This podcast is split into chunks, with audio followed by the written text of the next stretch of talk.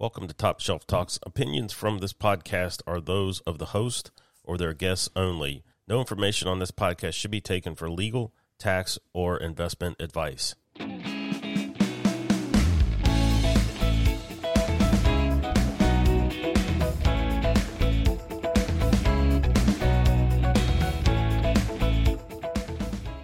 Welcome everybody back to Top Shelf Talks, our financial series here with my good friend Tom Costantiello.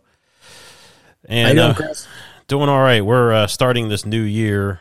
Uh, I know we had a podcast a few weeks ago, and I've been laid up. And uh, you've been a busy man getting all the financial plans out the door and everything for the new year. So, how are things going so far this year in 2023 for you? Um, it's interesting. It's been good. It, there's still a, a lot of uncertainty, you know, of course, in the marketplace. You know, the Fed inflation seems to still be a problem. You know, it looks like the Fed may continue to raise interest rates. However, you know, the consumer is still strong and um, the economy still seems to be chugging along. So, you know, we don't see any traumatic warning signs. The only warning sign we see right now is probably the shrink in the money supply, which could create a liquidity problem. But I was reading somewhere where uh, China and and Japan were pumping out currency, uh, which kind of could offset for that liquidity issue. So, but I really expect, hopefully by summer, I'd say July, August, September, to pretty much be out of this, and you know start looking at more of a positive trajectory with a little bit more certainty. So we'll see. I know we talked in the past. One thing that's been weird about this bear market last year, this downturn, was the the but the currencies were up. The dollar was like super strong. Is that still Yeah. the case, or is it weakening a little bit? Uh, dollar is still kind of holding its own. Obviously, anytime you shrink the money supply, right, supply demand, Right. You, you kind of increase the the value of the dollar. So you know, right now it's it's it's still holding its own. It's up there, but it's kind of peaked at this point. So if people are flying to Europe or something, it's still a good time to to go over there and get a decent exchange. Yeah, I remember when the euro first came out. I don't know if you do years ago, but it was like eighty nine cents to the dollar, Yeah. and now it's a dollar five. Wow. and that's that's pretty good. I think if you go back five years ago, we were uh, almost a dollar forty three to the euro. So, yeah, I think things get priced accordingly. right.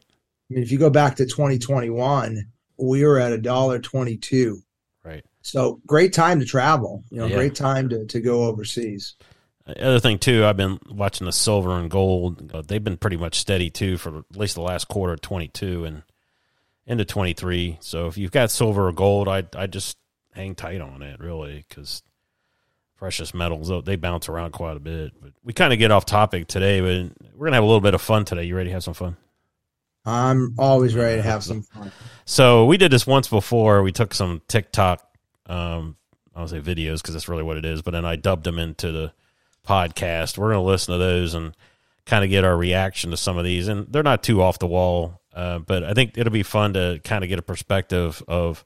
Um, I broke them up into two sections. One is 401ks. I know you and I have been talking quite a bit about 401ks. It's a re- really a good savings program, especially for people just starting out and, and people are still actively employed. Hit these two, and then uh, I want to get your reaction. So here we go. All right. 401k is the biggest scam in America. If you were a farmer, would you rather pay taxes on a couple small seeds or would you rather pay taxes on a huge harvest? A 401k is basically you paying taxes on a harvest. It makes more sense to take that same money that you've already paid taxes on, invest it into your life insurance program, let it grow, compound interest, and at the end, you pay no taxes because you paid them up front. I got to give props to the cool music in the background. So, so I, I, I well, you know, I think that's I don't agree with that at all for for a couple of reasons. And I don't know how long ago or when this guy did his research, but the majority of 401ks, if not all of them today, offer a Roth component. right, Now, your employer match is always going to be pre-tax, although they're talking about making that after tax if you do a Roth now. So that's kind of cool. But I think the best way to do it, you know, because there's a lot of fees with life insurance.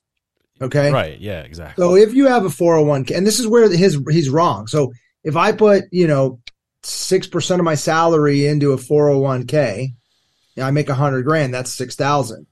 My employer matches four thousand. Well, that four thousand, okay, yeah, it's going to go into the pre-tax, but so what? My 6000, which would go into a life insurance policy anyway, Right. is going to grow 100% tax free. And when I withdraw that money, it's 100% tax free. Right. You know, there's no loan, there's no extra fees inside of that. In the in the life insurance program, there's some there's a lot of moving parts and the fees tend to be really high. A Roth side by side, dollar for dollar, generally is going to outperform that life insurance policy. And you bring up a good point on a life insurance policy. Like this guy's talking about making a life insurance policy a investment tool. So you're looking at a whole life policy or most likely a universal life policy. And as you said, there's fees, but you really don't withdraw the money, right? You loan against the actual death benefit against the balance that's in there. And we could do a whole podcast on insurance.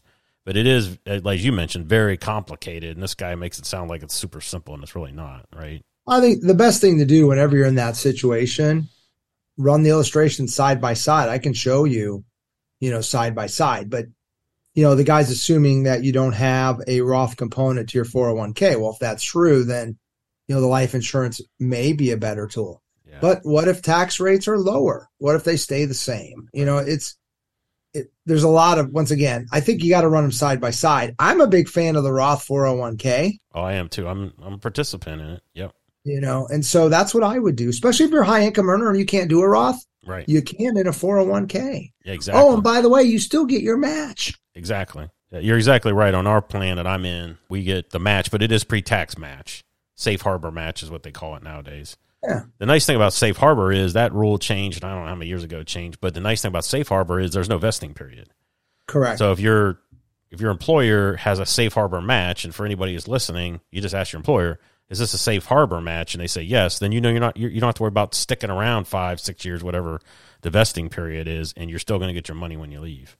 So it's well and generally when you when you go to work for someone and you get your employee packet and you're eligible yeah, you'll get you know like the enrollment kit and in the ro- enrollment kit it'll have the summary plan description which we call the spd hmm and it'll have that information. And so if you ever have any questions how that works, obviously get a hold of a financial advisor or or give us a call and Right. give me a call and we can walk you through it. right. All right, on to the next one. This is a 401k. If you just started your first full time job and you have no idea what to invest in in your 401k, listen to this. You might not even realize you have to choose investments in your 401k, and some account providers do choose a fund automatically for you to invest in, but you want to make sure because you don't want to have your money contributed for a couple of years without actually having it invested. But if you're logging into the account and you're overwhelmed with all of the options, I'm going to help you out. You're going to see a list that looks something like this on eligible funds that you can choose within your 401k account. My account provider is Vanguard, but even if you have a 401k through a different provider, it should look something similar. All of these options may look confusing, but if you have no idea what to invest in, consider what's called a target date retirement fund. These funds choose investments based on your age and therefore how far away you are from retirement. The idea is that when you're younger, you're far enough away from retirement age that you can afford to take more risks when you're investing with the potential to earn you more money. Stocks are riskier than bonds, so when you're younger, you should have a higher percentage of stocks than you do in bonds in your portfolio. Then as you inch closer to retirement age, you're slowly shifting from taking those risks to preserving your wealth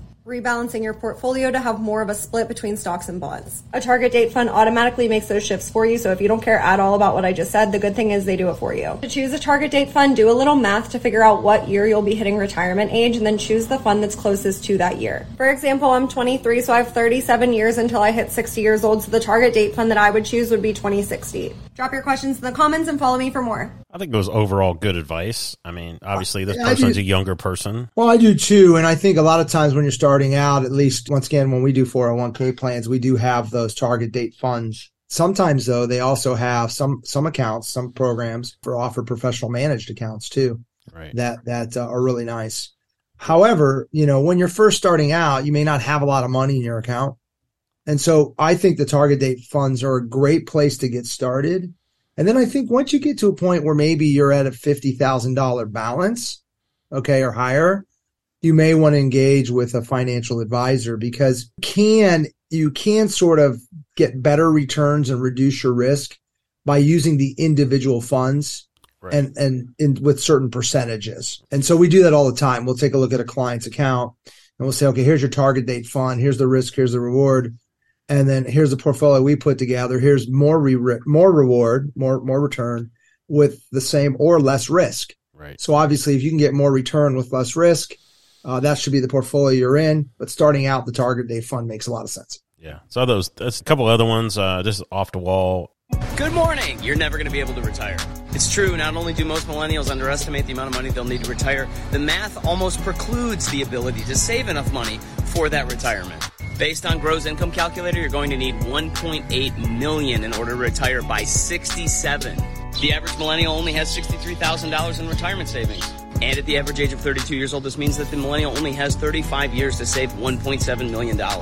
But wait, Brendan, don't investments accrue in value over time? Let's check the math. Using that $63,000 investment and investing $1,000 a month over 35 years actually does yield a 1.8 million future balance. Wait a minute, Brendan, I thought you said it wasn't possible because of one other issue. According to the US Census Bureau, millennials only make 71,000 a year and spend, you guessed it, 70,000 a year.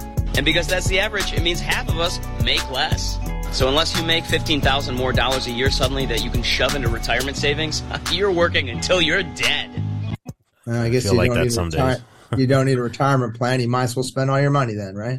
Well, yeah. So I think some some things that come to the top of my head is one, he's making an assumption that you're going to make the seventy one thousand for your entire career, which obviously is not something you want to to do. You want to you know better your career as you go down, you know, as your years of service and and whatever you're doing, accounting or whatever. But yeah, I just I guess the whole thing of this thing is, and, and for millennials, which you know this person's talking about, is it goes back to our thing. You know, save that ten percent day one. You know, you got to save, Yep. pay yourself first. So, I think if you take that uh, and just adjust it, then you wouldn't be in that situation when you're spending seventy thousand dollars. You're only making seventy one thousand dollars. So, Yeah, you be in that case, right? You're you're making seventy, you're spending sixty three. Right, And, oh, and then if you have a four hundred one k, your your employer's matching another twenty eight hundred bucks. yeah, So now you're putting in almost ten grand. If you rerun those numbers, you're you're probably north of two million dollars. But see, you- and what he's saying is it's it's a blanket, it's a generalization. You Right. know, there's a lot of probably millennials that'll be you know upset by that. You know, they that that tend to save, and in fact, they actually tend to save more than they're spending. To be honest, yeah, uh, at least the ones I've come across. So too generalized, you know, and I think that's really more for marketing. But once again, it doesn't matter if you're a millennial. It doesn't matter if you're a Gen Xer or a Yer or whatever you are. yeah, You know, the importance of paying yourself first, which we're going to eventually get to that series, yes, putting in that 10%, which is great. I mean, do the 401k, do the Roth, Yeah. get the match, right? These are all these all these these TikToks actually tie together, I think, to Yeah. a beautiful ending here. And that is take advantage of the 401k. You know, use the target date fund if you're not sure what to invest in. Uh, do the Roth, that portion, the employer will match the other. Yeah. And then get with a financial planner to make sure you're on track and you're saving enough money.